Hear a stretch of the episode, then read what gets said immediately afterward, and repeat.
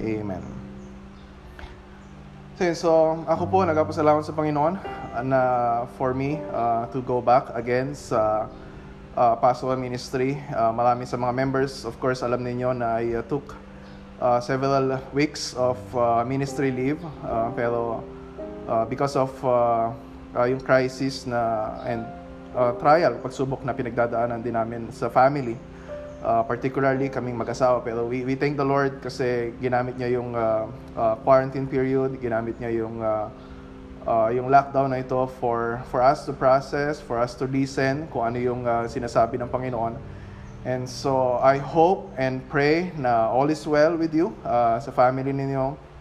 And uh, ako as a pastor, I uh, I'm really very excited uh, to preach the word of God uh, sa inyo although uh, medyo medyo weird uh, na uh, hindi ko talaga kayo makita physically but uh, uh, I hope, uh, hope na mas magiging malinaw pa rin uh, yung salita ng Panginoon. And ang main concern ko ngayon is uh, for us na marinig natin kung ano sinasabi ng Panginoon sa atin uh, during this uh, time of crisis uh, at uh, matuto tayo how to uh, respond well uh, dun sa uh, uh, sa ginagawa ng Panginoon.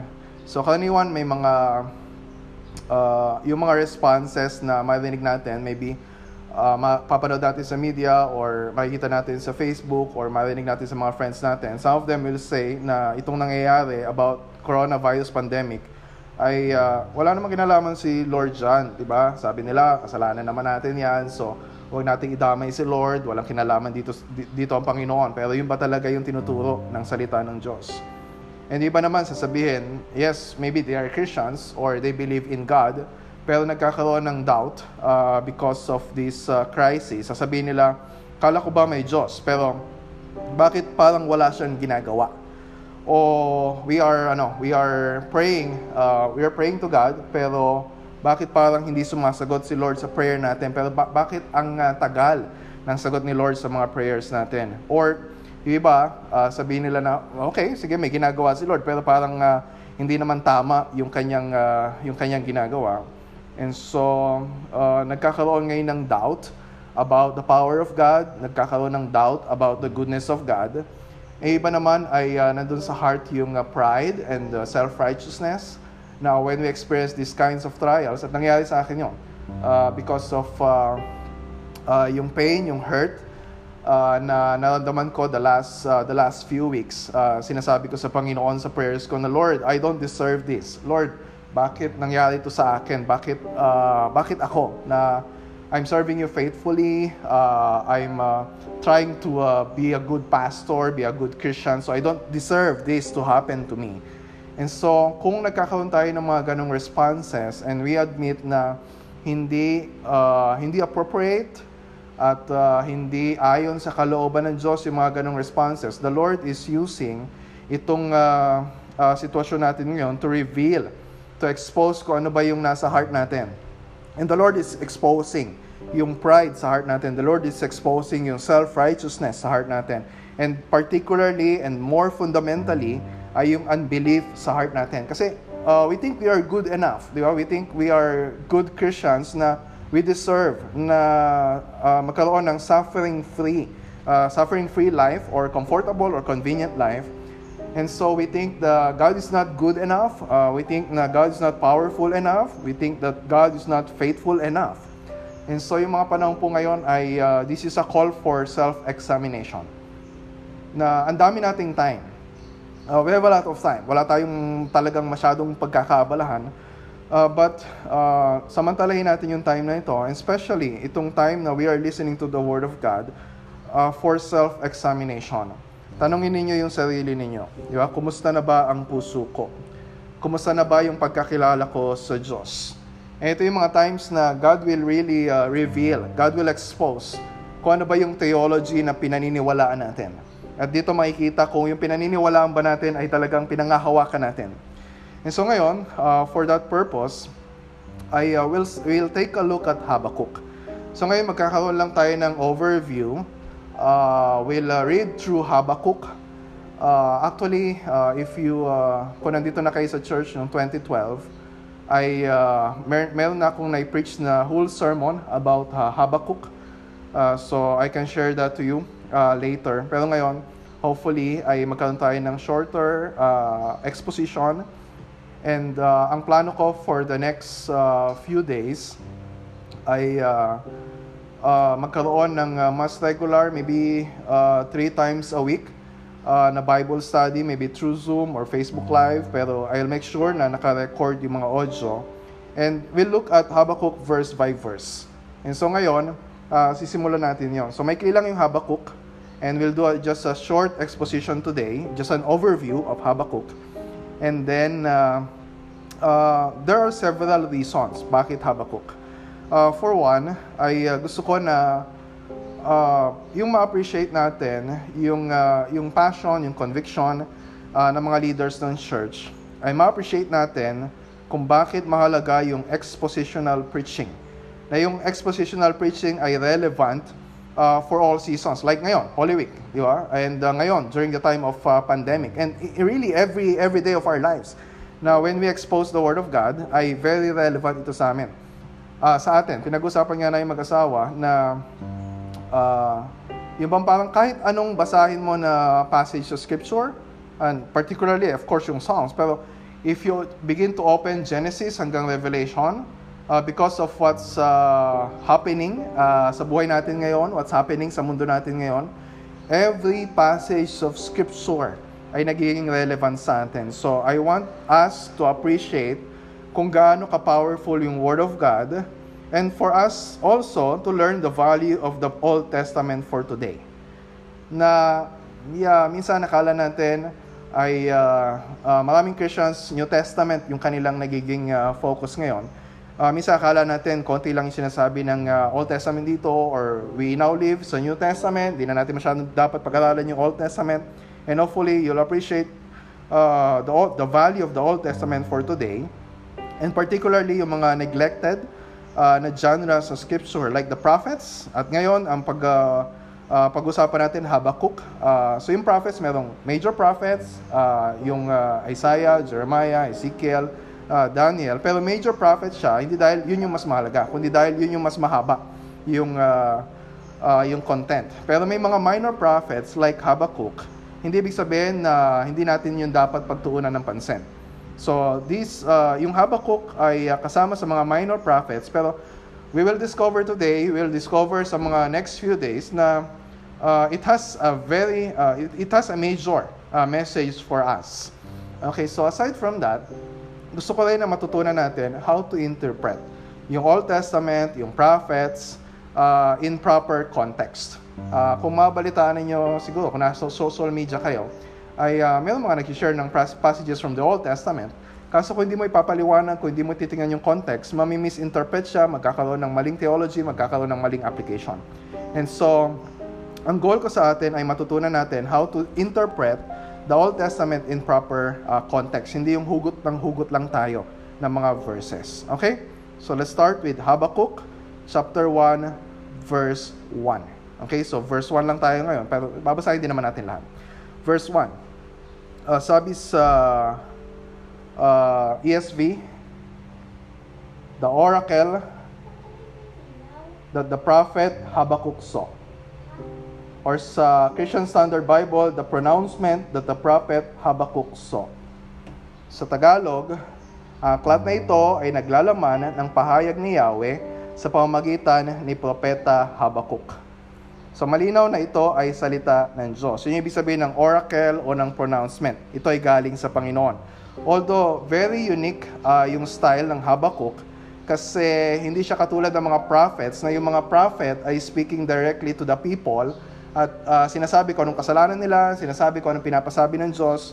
Pero itong uh, Habakkuk ay uh, yes, he was he was a prophet, pero parang nagka-function siya dito as uh, like a priest. Parang uh, during the time na andun yung mga suffering uh, ng mga uh, taga-Juda, ay para siyang priest na representing uh, God's people to God. Makita natin dito yung pagdaing niya sa Diyos, yung panalangin niya sa Diyos, yung pag-iyak niya sa Diyos, yung uh, pagreklamo niya sa Diyos. And God will also answer uh, yung kanyang uh, prayers. And uh, so, Uh, pero uh, sasagot ang Diyos, pero not in the form He expects. So maliwanag na, although andito yung word ni Habakkuk, pero this is also God's word for us at dapat natin pakinggan. Kahit siya ay nasulat 2,600 years ago na, it's uh, still uh, very relevant sa atin. So ano ba yung nangyayari during that time? So during that time ay uh, uh, malapit ng sakupin ng Babylon, yung uh, Judah. So it's around uh, 600 BC uh, itong si Habakkuk ay uh, naabutan niya si Jeremiah and uh, naabutan niya si King Josiah at hanggang dumating yung uh, time na eventually naging uh, sobrang powerful na ng Babylon at sinakop sila at uh, winasak ang uh, Jerusalem at ang temple. So lahat yon ay uh, uh, unti-unti na, na nagsimula na na makita ni Habakkuk uh, nung sinulat niya itong uh, Book of Habakkuk. So ano yung purpose nito? Ang purpose ito sa atin ay, uh, and for, for God's people, uh, na, na makita nila how they can still relate to God, paano sila dapat mag-pray, paano nila dapat pakinggan kung ano sinasabi ng Panginoon uh, even during this time. So makita natin dito yung, uh, yung genre like uh, lament o yung complaint sa Panginoon. Pero hindi lang ito basta yung uh, reklamo lang ng reklamo, uh, katulad ng mga Pilipino ngayon na sobrang daming reklamo sa uh, nangyayari sa government. Pero makita natin yung uh, uniqueness ng lament na it's a prayer of uh, complaint to God, pero it's a prayer na leading uh, to trust in God. Okay? So ngayon po ay uh, uh, we'll read uh, with that in mind na alam natin yung purpose ng uh, Habakkuk ay uh, basahin po natin ngayon. So uh, hopefully ay uh, nandun yung uh, Bible ninyo sa uh, sa Habakkuk. Okay? So uh, let's start uh, reading uh, again simula sa uh, chapter 1 uh, verse 1.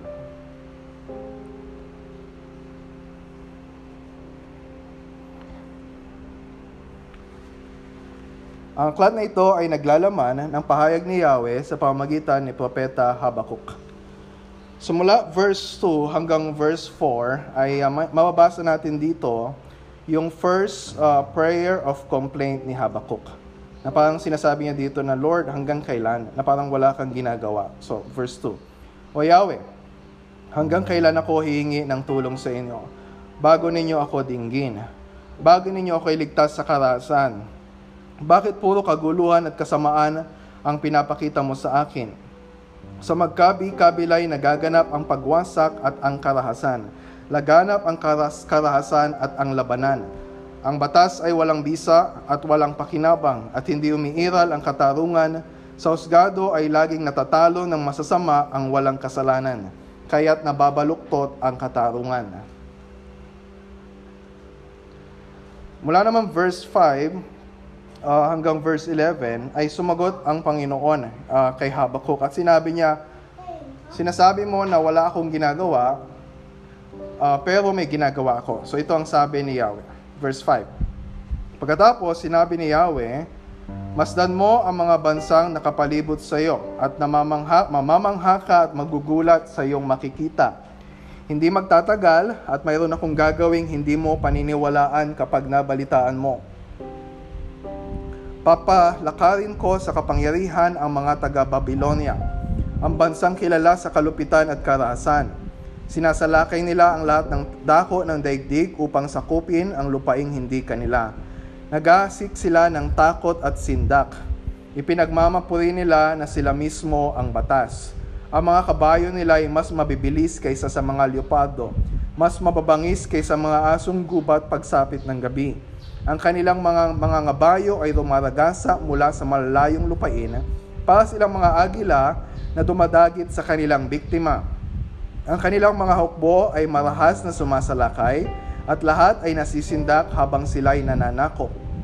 Di mabilang na parang buhangin ang kanilang mga bihag. Hinahamak nila ang mga hari at walang pinunong iginagalang. Pinagtatawanan lamang nila ang buong bawat mog sapagkat ito'y kanilang nilulusob at madaling nakukuha. Pagkatapos ay nagpapatuloy silang parang malakas na hangin. Walang ginudiyos kundi ang sarili nilang lakas. So, merong reklamo si Habakuk at ang sagot ng Panginoon, may ginagawa ko. Pero, sumagot na naman si Habakuk. So, ito na yung second complaint. Kasi hindi niya maintindihan bakit ganun ang ginagawa ng, uh, ng Panginoon. Bakit, bakit Babylon ang uh, ang gagamitin niya na magparusa sa mga taga-Juda. O may kasalanan yung mga taga-Juda pero mas makasalanan naman uh, itong Babylon. So ito yung sabi ni Habakkuk. Verse 12. O Yahweh, kayo ay Diyos na walang hanggan. Kayo ang aking Diyos, banal at magpakailanman. O Yahweh, aking Diyos sa tanggulan. Piliin ninyo ang mga taga-Babylonia at sila'y inyong pinalakas. O batong matibay, inilagay mo sila upang kami pahirapan, upang kami parusahan. Ngunit paano ninyo natitiis yung mga taksil at masamang taong ito? Napakabanal ng inyong paningin upang masdan ang kasamaan. Hindi ninyo matitiis ang mga taong gumagawa ng mali. Bakit hindi kayo kumikibo, gayong pinupuksa nila yung mga taong higit na mabuti kaysa kanila? Itinuturing mo ang mga tao na gaya ng mga isda, o gaya ng mga kulisap na walang mangunguna sa kanila, binibingwit sila ng mga taga-Babylonia na wari isda. Itinataboy nila ang mga ito sa mga lambat at pagkatapos ay nagsisigawan sa galak. Kaya't sinasamba pa nila ang kanilang mga lambat at nag-aalay ng mga handog pagkat ito ang nagbibigay sa kanila ng karangyaan. Patuloy pa nilang gagamitin ang kanilang tabak at walang awang pupuksain ang mga bansa. So yun yung pangalawang complaint uh, ni Habakkuk. Tapos sa chapter 2 verse 1, ay uh, uh, inexpress niya yung pag-iintay niya sa pagsagot ng Panginoon. Akit ako sa bantayan at hihintayin ang sasabihin ni Yahweh sa akin at ang tugon niya sa aking daing. So ito yung answer ng Panginoon mula verse 2 hanggang verse 20. Hindi sinabi ni Lord na ang dami mo namang reklamo, ang dami mo namang daing. No, the Lord is patient at sinasagot yung kanyang mga panalangin. So ito yung tugon ni Yahweh, verse 2.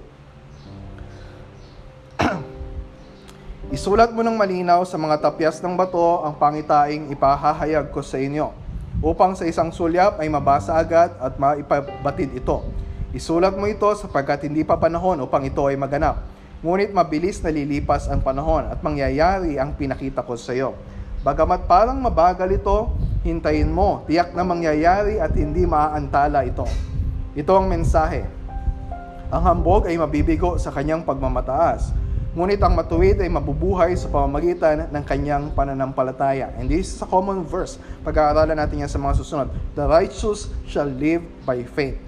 Verse 5. Ang kayamanan ay mandaraya. Ay mandaraya. Ang ganit sa salapi ay hindi makukontento. Ang kanyang katakawan ay kasinlawak ng libingan. Tulad ng kamatayan na walang kasiyahan. Kaya sinasakop niya ang mga bansa upang maging kanya ang mga mamamayan Dating ang araw na hamakin ng mga nasakop ang mga sumakop sa kanila. Sasabihin nila, kinuha ninyo ang hindi sa inyo, kaya't kayo'y mapapahamak. Hanggang kailan pa kayo magpapayaman habang pinipilit na magbayad ang mga may utang sa inyo? Biglang darating ang panahon na kayo naman ang mangungutang at pipiliting magbayad ng interes. Dating ang inyong kaaway at sisindaking kayo pag nanakawan nila kayo. Verse 8. Sinalanta ninyo ang maraming bansa, iyan din ang gagawin sa inyo ng mga nakaligtas Usigin kayo dahil sa dugong inyong pinadanak, dahil sa inyong karahasan sa mga tao, sa daigdig at sa mga lunsod nito. Napapahamak kayong mga nagpayaman ng inyong pamilya sa pamagitan ng inyong mga ninakaw. Ngayon nagsisikap kayong ilayo sa kapahamakan at panganib ang inyong sambahayan. Winasak ninyo ang maraming bansa, kaya kayo naman ngayon ang wawasakin. Sisigaw laban sa inyo ang mga bato ng pader at aalingaw-ngaw sa buong kabahayan mapapahamak kayo, nagtatag kayo ng lunsod sa pamagitan ng kasamaan. Itinayo ninyo ang bayan sa pamagitan ng pagpatay. Ang mga sinakop ninyong bansa ay nagpakahirap sa walang kabuluhan. At lahat ng itinayo nila ay natupok sa apoy. Si Yahweh na makapangyarihan sa lahat ang gumawa nito, subalit ang buong mundo ay mapupuno ng mga taong kumikilala at dumadakila kay Yahweh kung paanong ang karagatan ay napupuno ng tubig. The whole earth shall be filled with the knowledge of the glory of the Lord as the waters cover the sea. Verse 15. Mapapahamak kayo. Pinainom ninyo ang inyong mga kalapit bansa ng alak na tanda ng inyong pagkapuot. Nilasing ninyo sila at hiniya ng inyong titigan ang kanilang kaubaran. Malalagay rin kayo sa kahihiyan at hindi sa karangalan. Iinom din kayo at malalasing. Ipapainom sa inyo ni Yahweh ang inyong kaparusahan at ang inyong karangalan ay magiging kahihiyan. Hinubaran ninyo ang kagubatan ng Lebanon. Ngayon kayo naman ang huhubaran. Pinatay ninyo ang mga hayop doon. Ngayon kayo naman ang sisindakin nila. Uusigin kayo dahil sa dugong inyong pinadanak, dahil sa inyong karahasan sa mga tao, sa daigdig at sa mga lungsod nito. Ano ang kabuluhan ng Diyos-Diyosan? Tao lamang ang gumawa nito at pawang kasinungalingan ang sinasabi nito. Anong ginagawa nitong mabuti upang pagkatiwalaan ng gumawa? Ito ay isang Diyos na hindi man lang makapagsalita. Mapapahamak kayo. Ginigising ninyo ang isang pirasong kahoy, pinababangon ninyo ang isang bato, may may papahayag ba sa inyo ang isang Diyos-Diyosan? Maaring ito'y nababalot sa pilak at ginto, ngunit wala naman itong buhay. Si Yahweh ay nasa kanyang banal na templo. Tumahimik ang lahat sa harapan niya manahimik ang buong sanlibutan sa kanyang presensya. So bago natin basahin yung chapter 3, I just want to make sure na nakikita niyo yung flow uh, nung uh, Habakuk. So sa Habakuk chapter 1, uh, so yung una, uh, nanalangin si Habakuk, so dumayin siya sa Panginoon, sabi niya, Panginoon, parang wala kayong ginagawa. Tapos sumagot si Lord, ang sabi ng Panginoon, meron akong ginagawa, tingnan mo yung ginagawa ko.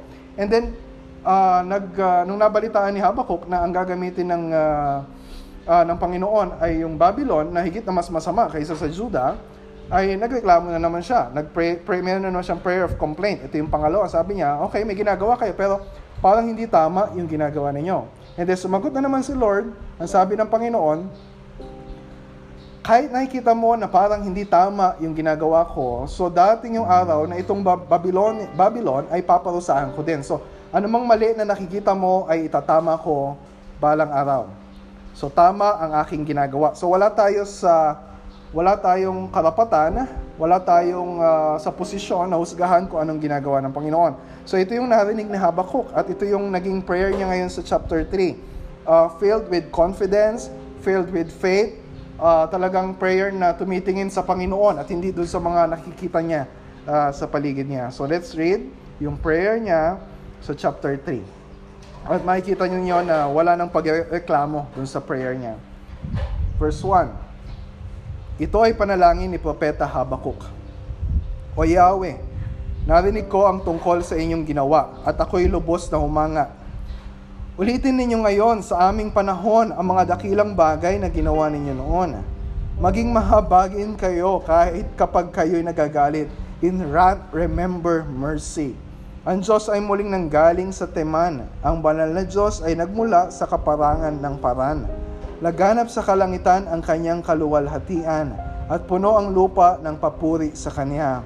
Darating siyang sinliwanag ng kidlat na gumuguhit mula sa kanyang kamay at doon natatago ang kanyang kapangyarihan. Nagpapadala siya ng karamdaman at inuutusan ng kamatayan upang sumunod sa kanya. Huminto siya at nayanig ang lupa sa kanyang sulyap ay nanginginig ang mga bansa. Ang mga walang hanggang bundok ay sumasambulat. Ang walang hanggang kaburulan ay lumulubog. Mga daang nilakaran niya noong unang panahon. Nakita kong natakot ang mga tao sa kusan at nanginig ang lahat sa lupain ng Midiana. Verse 8. Nagagalit ba kayo dahil sa mga ilog o Yahweh? Ang mga dagat ba ang sanhi ng inyong puot? Nakasakay kayo sa inyong mga kabayo at magtatagumpay na lulan ng inyong karwahe habang pinagtatagumpay ninyo ang inyong bayan. Binunot nyo sa suksukan ang inyong pana at inihanda ang inyong mga palaso. Biniyak ng inyong kidlat ang lupa. Nakita kayo ng mga bundok at sila'y nanginig. Bumuhos ang malakas na ulan. Umapaw ang tubig mula sa kalaliman at tumaas ang along naglalakihan. Ang araw at ang buwan ay huminto dahil sa bilis ng inyong pana at sibat. Galit na galit kayong naglakad sa buong daigdig at sa tindi ng pot ninyo ang mga bansa ay niyurakan. Lumabas kayo para iligtas ang inyong bayan at ang haring pinili ninyo, dinurog ninyo ang pinuno ng masasama at nilipol na lahat ang kanyang tagasunod. Sinibat ninyo ang pinuno ng mga mandirigma nang dumating sila na parang ipo-ipo upang kami pangalatin. Kagalakan nilang sakmalin ng palihim ang mga dukha. Verse 15. Niyurakan ninyo ang dagat sa pamagitan ng inyong mga kabayo at bumula ang malawak na karagatan. Narinig kong lahat ito at ako'y nanginig. Nangatal ang aking mga labi dahil sa takot. Nanghina ang aking katawan at ako'y nalugmok. Tahimik kong hihintayin ang takdang panahon ng pagpaparusa ng Diyos sa mga umapi sa amin. Verse 17. Bagamat di namumunga ang puno ng igos at hindi rin namumunga ang mga ubas, kahit na maantala ang pamumunga ng olibo at walang anihin sa mga bukirin, kahit na mamatay lahat ang mga tupa at mawala ang mga baka sa kulungan, magagalak pa rin ako at magsasaya dahil si Yahweh ang Diyos na magliligtas sa akin. Ang Panginoong Yahweh ang sa akin nagpapalakas, tulad ng usa, tiyak ang aking mga hakbang. Inaalalayan niya ako sa mga kabundukan.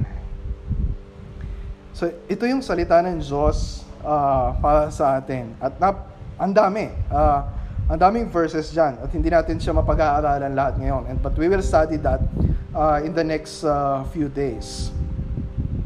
So, pero mahalaga ngayon na makita natin na itong si Habakkuk, ang problem niya, so wala siyang problema sa theology. Uh, kilala niya ang Diyos. He has the right uh, view of God. At ito rin yung dapat na meron na meron tayong pagkakakilala sa Panginoon. Una, uh, sinabi dito sa book na to at nanggaling din sa Diyos na, na we have a sovereign God. Ulitin ko po ha, we have a sovereign God. Di ba sabi ng Panginoon sa chapter 1 verse 1 uh, verse 5? Tingnan mo, I am doing something. Meron akong ginagawa. So meron, meron mga pagkakataon sa buhay natin, maybe uh, during this time, na nagkakaroon ng doubt sa atin na, Lord, anong ginagawa mo? May ginagawa ka ba sa bansa namin? May ginagawa ka ba sa sa family namin? May ginagawa ka ba sa marriage namin? May ginagawa ka ba sa church namin? May ginagawa ka ba sa buong mundo? Parang wala kang ginagawa. And we can be assured na ito sinasabi ng Panginoon, God is sovereign over all of human history. Walang anumang bagay na nangyayari sa buhay natin o sa mundo natin ang wala sa plano at layunin ng Diyos. We worship a sovereign God. So yun yung una. Pangalawa, at ito yung naging uh, problem din ni Habakkuk. Alam ni Habakkuk na uh, yeah, God is sovereign, but God is also holy. Uh, walang walang kasalanan, walang karumihan, walang kamalian sa Diyos. Ito yung sinabi niya sa verse 12 at verse 13. Di ba kayo yung Diyos na banal? Di ba hindi nga kayo makatingin sa masama? Di ba hindi, nyo, hindi nga ninyo matitiis yung masama? Pero bakit nyo hahayaan yung masamang bansa ang magparusa sa amin?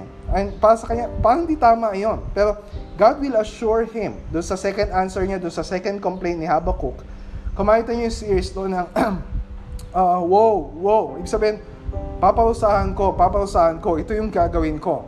Misa akala natin na, yes, there, there are many things uh, na hindi tama sa nangyayari. Hindi natin pwede sabihin na, hindi tama, hindi, hindi, syempre, hindi, hindi tama na marami namamatay, marami nagkakasakit, hindi tama yung ginagawa ng iba sa mga uh, leaders natin sa government na sinasamantala yung pangyayari na ito for uh, for them na i-abuse yung power nila. Maraming hindi tama na nangyayari. Pero hindi natin pwedeng sabihin na hindi tama yung ginagawa ng Diyos. Alam ng Diyos yung kanyang ginagawa. At sasagutin niya yung mga prayers natin. Itatama niya anuman yung mga mali sa mundong ito. Pero hindi sa paraan na inaakala natin. Hindi sa panahon na inaasahan natin Gagawin niya ang lahat sa sarili niyang paraan, sa sarili niyang, pa, pa, sa sarili niyang panahon, because after all, God knows what is best. God knows what is best for His glory. God knows what is best for our good. God knows what is best to accomplish His purpose. Okay? So God is sovereign. God is holy. He's a holy judge. And then pangatlo, God is speaking. Nagsasalita ang Diyos. Uh, sabi niya kay Habakkuk, uh, lagi siya, sumasagot siya sa mga prayers ni Habakkuk. Hindi siya parang pray lang ng pray si Habakkuk tapos hindi siya nagsasalita. And yung verse 1, sinabi, ito ay pahayag ng Diyos. Ito ay salita na galing sa Diyos. So, itong pag-aaralan natin sa Habakkuk, we have here the Word of God sa atin. Yes, maybe, nagpe-pray tayo, pero wala tayong marinig na voice from heaven na sasabihin sa atin, pero this book, the Word of God, is enough para pakinggan natin. So God is speaking. And makita natin, yes, ang, ang daming mga uh, nag spread yung word of God sa pagkalat ng uh, virus, the, the, the Word of God is also spreading. Ginagamit niya yung mga pastors, ginagamit niya yung mga preachers, ginagamit niya yung mga missionaries, ginagamit niya tayong mga Christians na active in spreading the Word of God. So God is speaking. Nagsasalita ang Diyos. And this is God's mission after all. Di ba sabi sa chapter 2, verse 14, The earth will be filled with the knowledge of the glory of the Lord. Yun ang gagawin niya. So nakita natin ngayon yung virus ay talagang laganap sa buong mundo. Pero it is part of God's purpose uh, para yung mga tao ay magkaroon ng more opportunity to hear the word of the Lord, para magkaroon ng opportunity uh, to repent and believe in the Lord Jesus Christ. And and the, this this is the time na kailangan lagi nating alalahanin. We must preach to ourselves the gospel. Kasi kung nagpapakilala ang Diyos, mas nag uh, mas yung yung ultimate na pagpa, magpapakilala niya sa atin is in the gospel of the Lord Jesus Christ. 'Di ba sabi sa Hebrews chapter 1, uh, verse 1, in these last days he has spoken us through his son. Nagsasalita ang Diyos through the Lord Jesus Christ, through the gospel. And in Jesus nakita natin yung uh, sovereign work ni God in redemptive history, nakita natin na uh, nung namatay si Kristo, and it's very appropriate na we are entering Holy Week ngayon para mas maging attentive yung mind natin uh, in listening to the gospel. And tama, dito sa Habakuk, wala tayong masyadong makikita na reference about the Messiah, about Jesus. Maybe chapter 3, verse 13. Uh, yung promise dyan ni God na I will, uh, ay sinabi ni Habakuk na He will save uh, God will save His people, God will sa- save His anointed. At yung word na anointed doon ay uh, yung Hebrew na ginamit doon ay yung Messiah. The anointed one, uh, now of course referring to uh, the coming King, the Redeemer King. And in Jesus, yung pangalan ng, ng yung ibig sabihin ng pangalan ng Panginoong Yesus is uh, the Lord is our salvation. Ang Diyos ang nagliligtas sa atin. So, lahat nitong daing ni Habakuk, lahat ng sagot ng Diyos uh, sa prayer ni Habakuk, yung basis ng confidence ng prayer ni Habakuk ay nandun sa gospel, nandun sa ginawa ng Panginoong Isus sa krus para sa atin. Na ang Diyos mismo ay naparito and we have, we have seen the Lord uh, in the Lord Jesus Christ. Yun yung sabi sa 2 Corinthians 4, uh, 4 and 6, na uh, God has revealed His glory to us through the Lord Jesus Christ. God has revealed His glory to us through the glory of the gospel. And bakit? Dahil nung namatay si Jesus, He suffered yung worst injustice in human history. Narinig din natin na dumaing siya. Yung ultimate prayer of lament, My God, my God, why have you forsaken me? So lahat ng injustices, lahat ng suffering, lahat ng kasalanan na dapat na tayo ang managot sa Panginoon ay inako ng Panginoong Yesus sa krus. So it is finished. Kaya nandito sa uh, Habakuk, yung basis ng mga sinabi ni Paul sa Romans, sa Galatians, and then pati yung author ng Hebrews, the righteous shall live by faith. Na it is a reminder sa atin na anuman itong itong theology na pinangahawakan natin ngayon ay kailangan nakasentro kay Kristo. It's not just, uh, maraming mga Christians ngayon, uh, they talk a lot about God, they talk about, a lot about faith in God, believing in God, trusting God. Pero kung yung paniniwala natin sa Diyos, pagkakilala natin sa Diyos ay hindi nakasentro kay Kristo, then hindi walang walang matibay na foundation yung ganong klaseng faith. So during this time of suffering, it is very crucial na we get our theology right.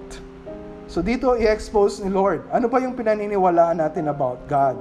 Ano ba yung pinaniniwalaan natin about ourselves? Ano ba yung pinaniniwalaan natin about suffering?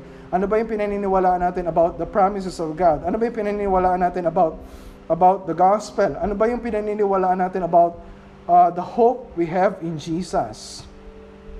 So it will serve us during times of suffering if we get our theology right. Pero hindi ko, hindi ko sinasabi na magiging madali. We will still struggle. Itong si Habakkuk, wala namang problem sa theology niya. Diba, alam niya na God is holy, alam niya God is sovereign, alam niya na God is just. Pero yung problem, nahihirapan tayo na i-connect yung theology natin sa nararanasan natin sa buhay. Lord, alam ko you are sovereign, pero parang wala kang ginagawa. Uh, Lord, alam ko na you are righteous, you are just, you are the Holy One, pero parang, parang hindi tama uh, yung nangyayari ngayon. Alam ko na you are speaking, pero parang hindi ko naririnig kung anong sinasabi mo. So, we struggle, lalo na in times of suffering, we struggle to connect our theology to our everyday life. And this is the purpose. Bakit nakasulat yung Habakuk? This is the purpose. Bakit pag-aaralan natin yung Habakuk? Para matutunan natin how to connect our theology, what we believe about God, what we believe about the gospel, to connect that to our uh, life experience. So, in summary, i-summarize ko lang ano yung tinuturo sa atin ito. What is the Lord calling us? Ano yung invitation sa atin ng Panginoon? Ano yung response na dapat natin gawin when we read uh, the book of Habakkuk? So number one, I'll just give four. Okay, four. Number one, look. Inaanayan tayo ng Habakkuk na tumingin. Anong, anong dapat nating tingnan? Di ba sabi ng Panginoon sa chapter 1 verse 5 kay Habakkuk, tingnan mo.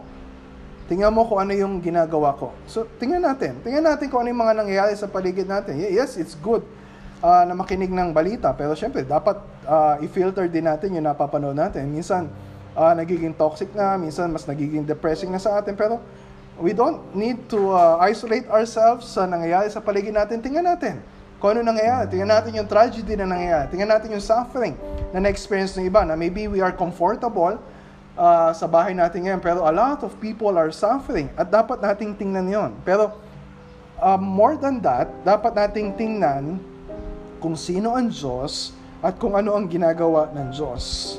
Kasi if we'll just look at the circumstances around us, if we'll just look at the sufferings we experience sa family or sa uh, sa sa paligid natin, yes, we'll get depressed. But if we look to God, matututunan natin how to respond appropriately. So we look to the cross. We we spend time sa reflection. Ang dami nating time to reflect. Ang dami nating time to read the Word of God. Ang dami nating time to uh, just to be silent. Yes, marami tayong time mag-Facebook, marami tayong time na manood ng Netflix, or manood ng mga Korean drama. And okay lang yon Ginagawa din naman namin yun. Pero uh, wag natin sayangin yung mga oras na meron tayo. The Lord is giving us this opportunity para mas maging mahaba yung time natin for reflection to look at what God is doing, what God is saying. So yun yung una, look. Pangalawa, lament. Tumangis tayo. Umiyak tayo. Kung meron tayong gustong idaing sa Panginoon, kung meron kang reklamo sa mga nangyayari ngayon, if you feel really bad and depressed sa nangyayari sa, yes, the book of Habakkuk is teaching us na hindi natin kailangan maging uh, sobrang pious or very religious uh, sa mga prayers natin, read the Psalms, read, read the Psalms of Lament, read Lamentations. Matututunan natin how to pray to God uh, during this time of suffering. Tumangis tayo, let's be honest with what we feel, umiyak ka sa Panginoon. Yes, marami tayong reklamo, but this is not the time na lumayo tayo sa Panginoon. Maybe may mayroong mga doubts sa heart natin. Pero yung lament na yon ni Habakkuk and yung mga author ng Psalms ay uh, It's meant to lead us to greater trust in God. So yung purpose, yes, isabihin mo yung daing mo sa Panginoon. And may our complaints, may, may our cries lead us to greater trust in God. So yung pangatlo. Look, lament, so tumingin, tumangis, and then pangatlo, magtiwala. Let, let us live by faith. So sa mga susunod, pag-aaralan natin yung Habakkuk 2.4. At paulit-ulit ya, very foundational ito sa Itinuturo ni Paul about justification na we are saved by grace, by faith alone, in Christ alone. By grace alone, through faith alone, in Christ alone. The righteous shall live by faith. It's not by our own performance. Ngayon nga, wala tayong magawa eh. Wala tayong magawa about what's happening around us. Wala tayong magawa about uh, our family. Very limited yung ginagawa natin. Even as pastors, ay uh, limited yung mga ginagawa natin. So, pero This is a reminder sa atin na ang buhay natin ay hindi nakasalalay sa gagawin natin. Ang kaligtasan natin, ang solusyon sa problema na nangyari ngayon ay hindi nakasalalay sa gagawin natin. we, we, we, we remember na yung sinabi ni Christ sa cross, yes, sinabi niya yung lament, My God, my God, why have you forsaken me? Pero sinabi niya, it is finished. Diba? We, we, we, we must no longer be driven by our performance. We can find rest in Christ and what He has done for us. Na yung gospel, uh, yung pagtitiwala kay Kristo, yung living by faith, this is not just yung sa simula ng Christian life natin. This is not just about our salvation. We continue to live by faith especially during time of suffering, so that we will persevere until the end. So we live by faith. Look, lament, live by faith, and the number four, rejoice. And it's really hard uh, for us uh, to rejoice uh, during this time. Yes, iiyak tayo. Yes, dadaing tayo sa Panginoon. Yes, we will experience suffering, we will experience pain. Ma- iba sa atin mawawala ng trabaho, iba sa atin mababawasan ng income, iba sa atin mag-struggle kung paano papakainin yung pamilya niya, iba sa atin maaaring magkaroon ng mga kamag-anak na magkasakit, iba sa atin maaaring magkasakit, iba sa atin maaaring mamatay uh, during this time. Yes, we pray that God will uh, tutulungan tayo ng Diyos para maiwasan natin yung mga ganong suffering. Pero this is a reminder, itong Book of Habakkuk is a reminder for us na yung joy natin ay hindi nakasalalay sa mga circumstances sa buhay. Yung joy natin ay hindi nakasalalay sa nangyayari sa paligid natin.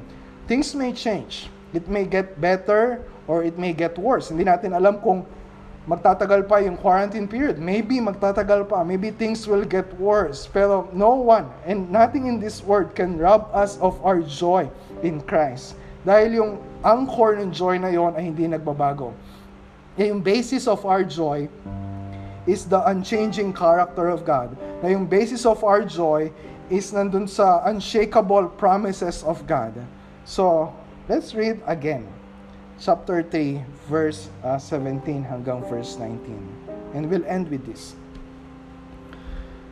And uh, my prayer for all of us, ano man yung ma-experience natin ngayon, ano man yung situation natin ngayon, we will have the same faith, we will have the same joy na katulad ni Habakuk dito sa verse 17 hanggang verse 19. And this faith and this joy is available for all who are in Jesus. Verse 17.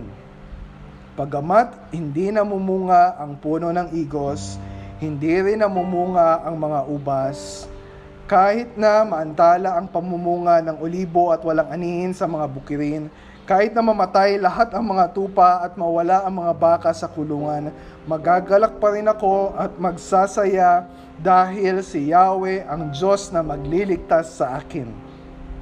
Ang Panginoong Yahweh ang sa akin nagpapalakas. Tulad ng usa, tiyak ang aking mga hakbang. Inaalalayan niya ako sa mga kabundukan. And this is the word of the Lord for us. And I invite you to read Habakkuk again, maybe over and over again uh, throughout this week. Read Habakkuk with your family. Talk about this word with your family. Uh, maybe later or tomorrow, uh, I can give you some questions for reflection, for discussion. You can join yung mga schedule natin na Zoom Bible Study. We'll go verse by verse sa book of Habakkuk. Pag-aaralan natin ito, pag-uusapan natin ito, and uh, we'll pray na God will really speak to us. We will pray na this word will strengthen us. Kasi more than anything, ang dami natin hindi magagawa ngayon, di ba? Ang daming uh, ang daming uh, ginagawa natin na hindi na natin normally nagagawa ngayon. Pero the Word of God is always available para sa atin. God is speaking. So makinig tayo, paniwalaan natin ang sasabihin ng Diyos, panghawakan natin yung mga promises niya, ilagay natin sa heart natin. And I pray na this season, this difficult season na na-experience natin will uh, gagamitin ng Panginoon, yes, for His glory, ultimately for His glory, but also for our joy, for our uh, increase of our faith and uh, to increase also yung longing, yung pananabik natin. We cannot gather today. We're supposed to celebrate the Lord's Supper uh, every first Sunday, pero hindi natin gagawin ngayon. But hintayin natin. Hintayin natin yung time na dating na we can all, uh, we can again gather together, magkikita-kita tayo ulit, and we'll be in one place, we'll celebrate the Lord's Supper. Pero ang mahalaga ngayon ay, yes, we cannot do that. Um, pero ang mahalaga na alala natin yung gospel. Ang mahalaga, we're continually preaching the gospel to ourselves every day. Ang mahalaga, lagi tayong nakatingin uh, sa Diyos at ang ginawa niya through the Lord Jesus Christ. At ang mahalaga, nandun yung waiting, yung longing sa atin. Di ba ano yung promise niya? Yes, maybe madedelay. Yung mga uh, sagot ni Lord sa prayers natin, pero it will surely come. Wait, maghihintay tayo. We long for that day na dumating yung mga Uh, hindi lang yung time na makapag-gather tayo, pero yung time na darating talaga ang Panginoong Kristo and God will make everything right in His time. And so I pray for all of us, for all of us brothers and sisters, may we long for that day at gamitin niya yung oras ng paghihintay na to para mag-increase yung pananabik natin sa gagawin ng Panginoon. So let's pray together. Let's pray. Our Father in heaven, Salamat po. Thank you for our time with your word. Thank you for gathering us today. Thank you for speaking to us. Dalangin ko, Panginoon, na palagi naming pakinggan ito, palagi naming alalahanin. Ano man yung mga struggles namin sa heart namin, ano man yung mga questions namin, ano man yung crisis of faith na hinaharap namin ngayon ay ilagak namin sa iyo, pagkatiwala namin sa iyo, and believe na ano man yung mawala sa amin, ano man yung suffering na ma-experience namin, hindi magbabago ang Diyos na pinaniniwalaan namin. Hindi magbabago ang mga pangako mo sa amin. And we can always cling to that hope we have in Jesus. This is our prayer. In Jesus' name, Amen.